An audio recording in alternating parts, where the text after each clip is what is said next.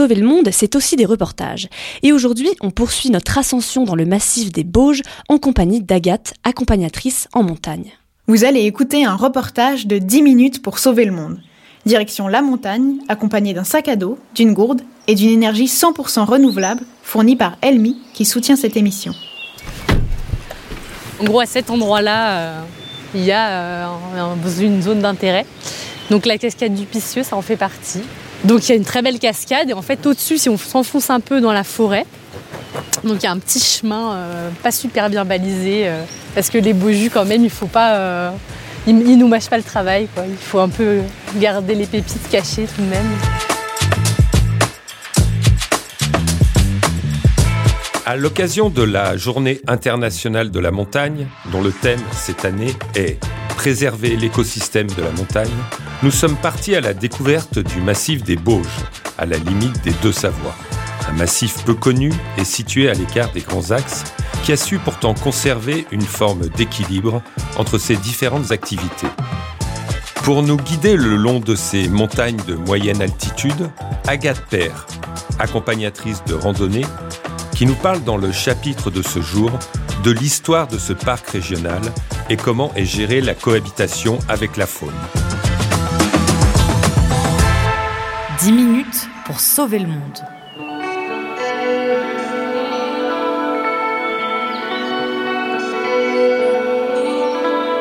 Est-ce que tu peux nous parler de ce, justement de ce parc naturel régional?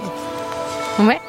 Euh, qu'est-ce qui, qu'est-ce qui recouvre euh, en termes de, territoire et puis euh, qu'est-ce qu'on protège? Alors, euh, il recouvre ben, à peu près toutes les Bauges qui sont à l'intérieur des montagnes. Quoi. Cœur des Bauges, on dit des fois Bauges devant, Bauges derrière. voilà, donc il est vraiment sur toutes les communes là autour de nous, le Châtelard, les Chrennes, Bellecombe, etc., etc., école. Il ne faut pas confondre avec les parcs nationaux. Donc le parc national, c'est vraiment un cœur de parc et puis des zones périphériques où le cœur de parc a vraiment pour euh, vocation de protéger et de préserver. Et un parc naturel régional, c'est quelque chose qui est là pour euh, dynamiser le territoire et il n'y a pas une vocation euh, de préservation, de, un peu de, entre guillemets, de mise sous cloche comme dans les parcs nationaux. Là, on est vraiment dans quelque chose qui est fait pour bah, bien sûr, il y, a un volet environnemental, mais qui est quand même là pour euh, accompagner euh, le territoire aussi dans des projets.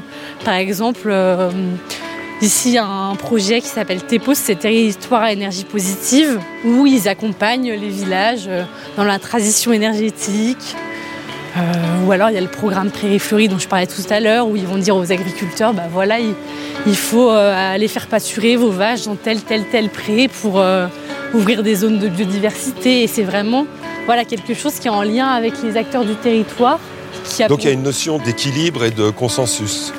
Voilà, de concertation et de, valorisation, ouais, de faire vivre le territoire tout en préservant l'environnement, c'est clair, mais on voilà, on n'a pas ces deux zones comme dans un parc national où il y a vraiment le cœur qui est très très protégé et la périphérie en gros qui vit un peu sa vie comme elle, euh, l'entend. Ici, c'est euh, en gros, on fonctionne tous ensemble et puis on essaye de continuer à travailler, à habiter, euh, euh, à faire du tourisme, mais en essayant de respecter la nature quand même.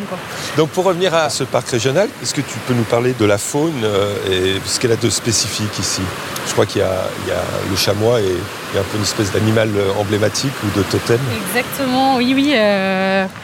il y a assez longtemps maintenant qu'a été créée une réserve de chasse dans les Bauges.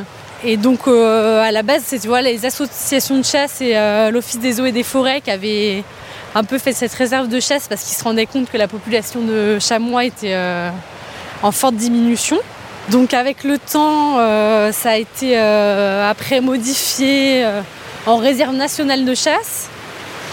Et puis avec la réserve nationale de chasse et de faune sauvage comme on l'a maintenant, on a vraiment quelque chose alors qui est géré par le parc, par euh, l'ONF, donc Office national des forêts, et par l'ONCFS, Office national de chasse et de faune sauvage. Et donc ces trois acteurs euh, sont là pour euh, étudier cette population de chamois qui est maintenant assez importante, puisqu'on doit avoir plus de 1200 chamois dans les Bauges, hein, quand même.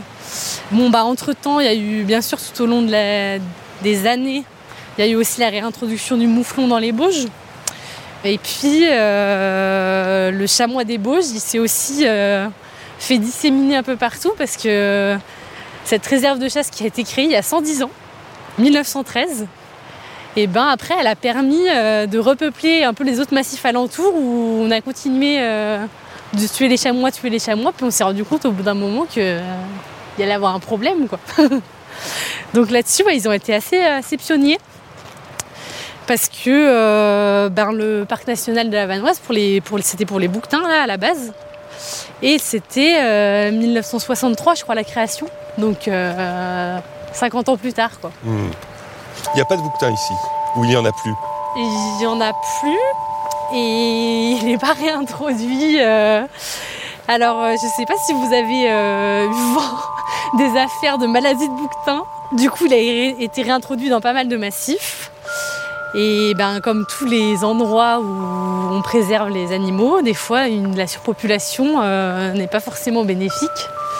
C'était surtout dans le massif du Bargy où les- tous les bouquetins ont commencé à attraper une maladie qui s'appelle la brucellose Là, la brucellose. Et ce- le problème est que cette maladie est évidemment euh, transmissible aux autres animaux et dont les troupeaux. Voilà, grosse, grosse action. hein. Ils, ont tué- ils avaient tué, alors je sais plus quand c'était, c'était peut-être il y a 5 ans, bref. Ils avaient euh, tué euh, tous les chamois quasiment du Bargy. t'en penses quoi, toi? Je pense que c'est des sujets compliqués, quoi. Euh, De toute façon, je pense que c'est quand même compliqué, ouais. Le... D'un côté, on a envie de protéger et de faire en sorte que les espèces soient réintroduites. D'un autre côté, c'est sûr que des fois, euh, on se dit que c'est peut-être un peu trop interventionniste, quoi. Ça va? Moi, très bien. Ah, Ok. On raconte des histoires Ouais, c'est- dans le creux de l'oreille. ouais. Euh, Et donc ces, ces chamois, est-ce que tu est-ce que tu les étudies? Est-ce que tu les connais bien? C'est quoi leur, euh, leur mode de vie? Il y a un moment de reproduction donc, où les femelles et les mâles se rencontrent. Et après cette reproduction, euh, les femelles partent de leur côté et font des troupeaux avec les, les petits, les petits cabris. donc euh, voilà, ils vivent en, en troupeau euh, comme pas mal de, de grands ongulés, hein, les femelles et les petits d'un côté, les mâles de l'autre. Et puis au moment de la reproduction, euh, évidemment, ce petit monde se rencontre, sinon ça ne marche pas. Est-ce qu'ils ont des prédateurs ici? Oui, oui, oui. euh, ben, autre, autre grand sujet polémique, hein, n'est-ce pas? Le loup, le loup, euh, et puis aussi le lynx. euh, il n'y a pas très très longtemps, il y a le, il y a le parc qui s'amuse à mettre des petites pièges photos, petites caméras cachées dans les bois ou ailleurs. Faut faire attention quand on fait pipi derrière un arbre. Et du coup, ce petit piège photo, il a pris une vidéo d'une d'une femelle lynx avec deux petits. Donc il y a eu deux naissances dans les Bauges de lynx. Donc le lynx, lui, il fait moins polémique euh, parce que bon, il, il s'attaque pas au troupeau. Mais le loup, euh, lui, ouais, comme partout ailleurs, euh, bah, son retour est un peu compliqué. Alors donc du coup, pour refaire un peu l'historique du loup, il a disparu de France en 1930. Et puis il est revenu naturellement, donc c'est la population italienne hein, qui, est revenue, qui a repeuplé en commençant par le Mercantour et tout ça. Et nous dans les Bauges, alors du coup, euh, il y a un, bon passé puisque euh, en 2005, euh, il y avait déjà une affaire qui avait un peu fait parler parce qu'il y avait un éleveur qui avait tué un loup et qui était venu le déposer devant la porte de la maison du parc. Donc c'était pas très discret comme action coup de poing. Euh, après ça, il voulait, il voulait signifier son, son mécontentement. son agacement, son, sa, sa- sa lassitude par rapport à la présence du loup. Ben, alors le truc c'est que du coup vu que le- tous les loups avaient été tués, euh, les éleveurs avaient tendance à laisser euh, les troupeaux divaguer. Enfin quand il n'y a plus de prédateurs, évidemment c'est assez facile de, de garder des bêtes, mais après voilà, je, je m'oppose pas en fervente défensive du loup. hein. Je pense que c'est compliqué d'être berger, d'être éleveur. Mais le fait est qu'ils avaient quand même plus de prédateurs et que du coup, ils se protégeaient moins. Et que quand le loup a commencé à revenir, eh ben, alors il y a ceux qui ont réagi très vite, et puis il y a ceux qui se sont peut-être aussi fait un peu plus dépasser par les événements, et puis même si on réagit vite, euh, bah, les mesures qu'on met en place sont pas forcément bonnes tout de suite. euh. Enfin bon, voilà, c'est compliqué de vivre avec le retour de ce prédateur. Donc du coup, bah, cet éleveur avait fait ça évidemment parce qu'il avait eu des attaques répétées sur ses troupeaux et c'était, euh, bah ouais, c'est un, un, un ras-de-bol et Donc l'in- l'indemnisation ne suffit pas? Ben, pour eux, euh, non, mais c'est vrai que des fois, euh, les loups, euh, en, essayant d'attraper d'attraper un animal du troupeau, c'est vrai qu'ils en font aussi, euh, ils en rabattent pas mal. Ça peut être vers une falaise et du coup, il y en a 6-7 qui sautent. et puis, bah, c'est quand même aussi un traumatisme parce que quand on est éleveur et qu'on perd une bête, c'est quelque chose qui n'est pas facile dans tous les cas. Et je pense que voilà, du coup, c'est petit à petit qu'il faut se réadapter euh, à ce retour quoi, du grand prédateur. Et on sait combien il y a de, de loups dans le massif? Alors là, euh, du coup, c'était pendant le- la période de confinement qu'il a, il est revenu euh, un peu plus en force, un peu plus tranquille. Et donc là, normalement, il y a une meute sur le massif, une, une meute de loups. Donc, une meute, c'est à peu près normalement 5 individus, euh, mais là, je crois qu'ils sont un peu moins. C'est un peu particulier parce que euh, la meute est un peu déconstruite, quoi. A priori, euh, il y, en a, il y en aurait quand même deux qui seraient un peu des individus pseudo-errants. Donc euh, voilà, c'est une meute euh, hybride. C'est une, une- une famille recomposée. voilà. Est-ce qu'ils passent d'un massif à l'autre ou alors ils restent ici? Alors quand euh, une meute est vraiment établie, elle reste sur le massif. Et après, bah, euh, il y a ce problème aussi des individus qui passent pour euh, ils cherchent à créer une meute quelque part. Et alors souvent, ça va être aussi ceux-là qui causent le plus de dégâts sur les troupeaux parce qu'ils attaquent individuellement et je dirais que peut-être les meutes qui sont présentes sur un massif depuis assez longtemps aussi ont peut-être plus des stratégies d'attaque euh, des grands ongulés et vont peut-être moins aller sur des troupeaux. Alors que quand on est seul, bah, c'est un peu plus facile d'aller choper le, la brebis qui, qui broute l'herbe dans son coin. Ouais. Est-ce que, est que tu les as déjà vus J'ai pas eu cette chance. Est-ce que des gens viennent ici en espérant voir des loups? Je pense que dans la mentalité collective, euh, c'est encore un animal qui fait super peur, quoi. Donc je suis pas sûre qu'il y ait cette. euh, Curiosité? Alors si, après, pour, si, si on est vraiment sur un public averti, bien sûr. Mais on va dire grand public, c'est quand même un animal qui fait peur, quoi. On a encore cette image euh, que le loup va venir nous croquer. euh, alors que bon, manger, euh, manger les enfants. Le loup, clairement, il a peur de l'homme. hein. Moi, j'ai plus peur euh, des chiens domestiques que des loups. Je pense que ça mord plus les mollets.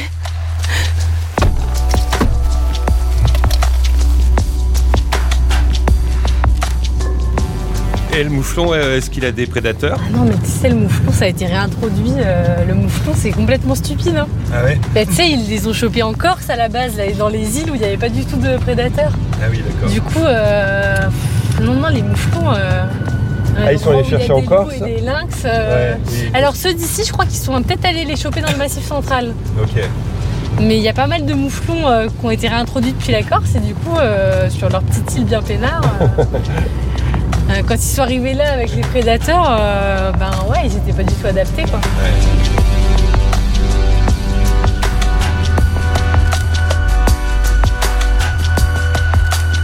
10 minutes pour sauver le monde. Voilà, donc là, ce qu'on voit euh, devant nous, là, cette passerelle métallique, c'est le pont Picot. Et donc le pont Picot, il enjambe le Chéran. Le Chéran, c'est la rivière qui traverse toutes les Bauges et qui se jette là plus loin à Albi-sur-Chéran, Dans. dans le Fier. Et le fier, il va où? Et le Fier, après, ben, il doit continuer son chemin dans le Rhône, hein, j'imagine. hein. Rhône, après Chana, Lac du Bourget, Vallée du Rhône. Ok, donc d'ici, Chéran, Fier, Fier, Rhône, Rhône, Méditerranée. Exactement. Le paysage ressemble pas, est pas trop méditerranéen. Ouais, on s'imagine pas trop là. Pour l'instant, euh, l'ambiance est plutôt brumeuse. Peut-être bien qu'on va avoir droit à quelques flocons. Il fait froid ici l'hiver? Euh, L'hiver, il fait pas si froid que ça. Je veux dire, c'est pas euh, par exemple comme des territoires euh, comme le Doubs ou le Jura qui sont très réputés pour ça. Nous, c'est pas forcément hyper rude comme hiver. Et puis, bah, évidemment, réchauffement climatique oblige. vu qu'on est quand même pas très très haut, hein, le Châtelard, donc le village du cœur des Bauges, là où j'habite, c'est à 750. euh, finalement, on- maintenant, on a quand même assez peu de journées par an où la neige tient vraiment sur la route. Et il y en a, hein, mais Est-ce qu'il y a des hivers sans neige? Oh bah, l'hiver dernier, ça a été un peu compliqué quand même. Disons qu'il a, après, il avait pas mal, il a pas mal neigé au printemps en altitude. Mais nous ici, en moyenne montagne, euh, terrain nordique, euh, ski euh, nordique, raquettes et tout ça, euh, c'était quand même bien bien pauvre en neige, ouais. L'hiver dernier, ça n'a pas été un super hiver. Tu disais que c'était pas un, massif qui avait misé euh, principalement sur euh, le ski et sur le, tourisme de masse, mais est-ce que le réchauffement climatique a quand même des conséquences sur euh, ce qui a quand même été euh, euh, mis en place? Il y a quand même des, stations de ski alpin, de, ski nordique. Moi j'ai entendu parler qu'on avait démonté des remontées mécaniques à Setnex, donc est un peu loin. Mais en gros, est-ce que le ski est un peu en perte de vitesse du au réchauffement climatique? Bien sûr.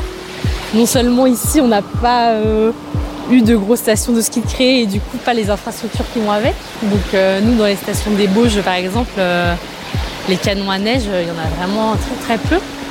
Donc les canons à neige, c'est ce qui fait de l'enneigement artificiel. Après, le Margeria, vu qu'il y a tout un réseau de galeries souterraines, ça, ça garde quand même pas mal la fraîcheur l'hiver. Ça fait un peu un effet glaciaire.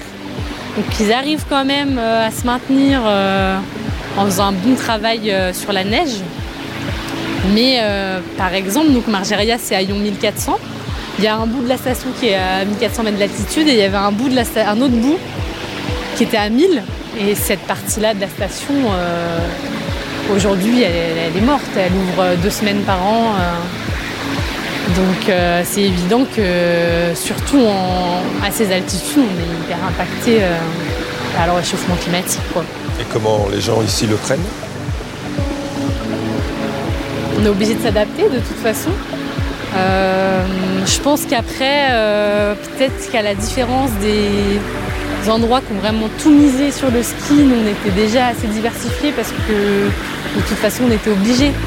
On n'a pas de, on n'a pas un domaine skiable immense euh, et on- la, la destination touristique, on va dire, euh, fait que, comme je disais, c'est assez familial. Donc on a déjà des gens qui viennent en pratiquant du multi-activité, en disant je vais faire un petit coup de ski euh, alpin, euh, demain je fais des raquettes avec les enfants, après-demain je vais faire du chien de traîneau. Donc finalement je pense que de ce point de vue-là on s'en sort pas trop mal parce qu'on était déjà un peu sur ce créneau du multi-activité par le, oui, par le fait que c'est des- une destination familiale et que les gens sont pas à fond euh, ski alpin sur un gros domaine. euh. Avec des téléphériques, des télécabines euh. Voilà, c'est ça, c'est ça. Est-ce qu'à l'opposé, on, on sait, que ce soit ici ou plus largement dans les Alpes, quel a été l'impact de ce ski à tout prix sur, sur l'environnement? Bah alors déjà l'impact paysager. euh, Bon bah là, si, si je me souviens de mes cours euh, de la fac, euh, c'était les plans neige. C'était les plans neige et ça c'était euh, donc ils ont fait des stations de deuxième génération. Ça c'est vraiment les stations qui ont été créées de toutes pièces. Euh, genre euh, Flaine. voilà, exactement. Flaine. Donc vraiment maintenant quand on voit ça, on a même du mal à, à imaginer qu'on a pu mettre une verrue pareille sur la montagne. Enfin à la limite quand il y a de la neige ça va encore, mais quand on voit l'été les stations de deuxième génération, c'est c'est horrible quoi. Il y avait euh, quelque chose un peu de- d'utopiste, pratiquement. Ouais, D'implanter pense de- que- des, des stations de ski là où il n'y avait pas de village. euh. Mais je pense qu'après, à l'époque, euh, ça, ça a quand même euh, fonctionné et je pense qu'ils se rendaient pas trop compte. Et, et je pense que oui, oui, pour ces endroits-là, ça a quand même ramené un- une masse de travail, du tourisme et de. Et après, euh, bon, bah, au fur et à mesure, d'ailleurs, ce plan, ce plan neige, on voit qu'il a évolué, hein, parce que la deuxième génération, c'était vraiment le début où ils ont envoyé euh, du gros, quoi, on va dire. Et puis après, petit à petit, on est allé vers les stations villages. Ça, je crois que c'était les quatrièmes générations. Donc les stations villages, en gros, euh, c'était déjà des villages et on a mis des remontées mécaniques autour. Mais c'est si je prends une station que je connais bien, Pralognan-la-Vanoise, il n'y a rien de choquant, quoi. C'est bien intégré. Et ces stations-là, d'ailleurs, euh, je pense qu'elles arrivent aussi pas mal à rebondir du fait que, euh, vu que c'est bien intégré, les gens arrivent à se dire bon, bah, j'y vais, s'il n'y a pas trop de neige, je me fais une rando, euh, je me fais un... je profite du village, c'est joli, quoi. Il y a quand même l'ambiance authentique, quoi.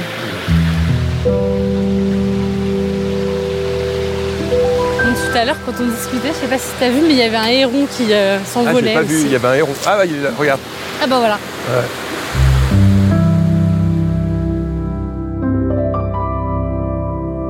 « 10 minutes pour sauver le monde.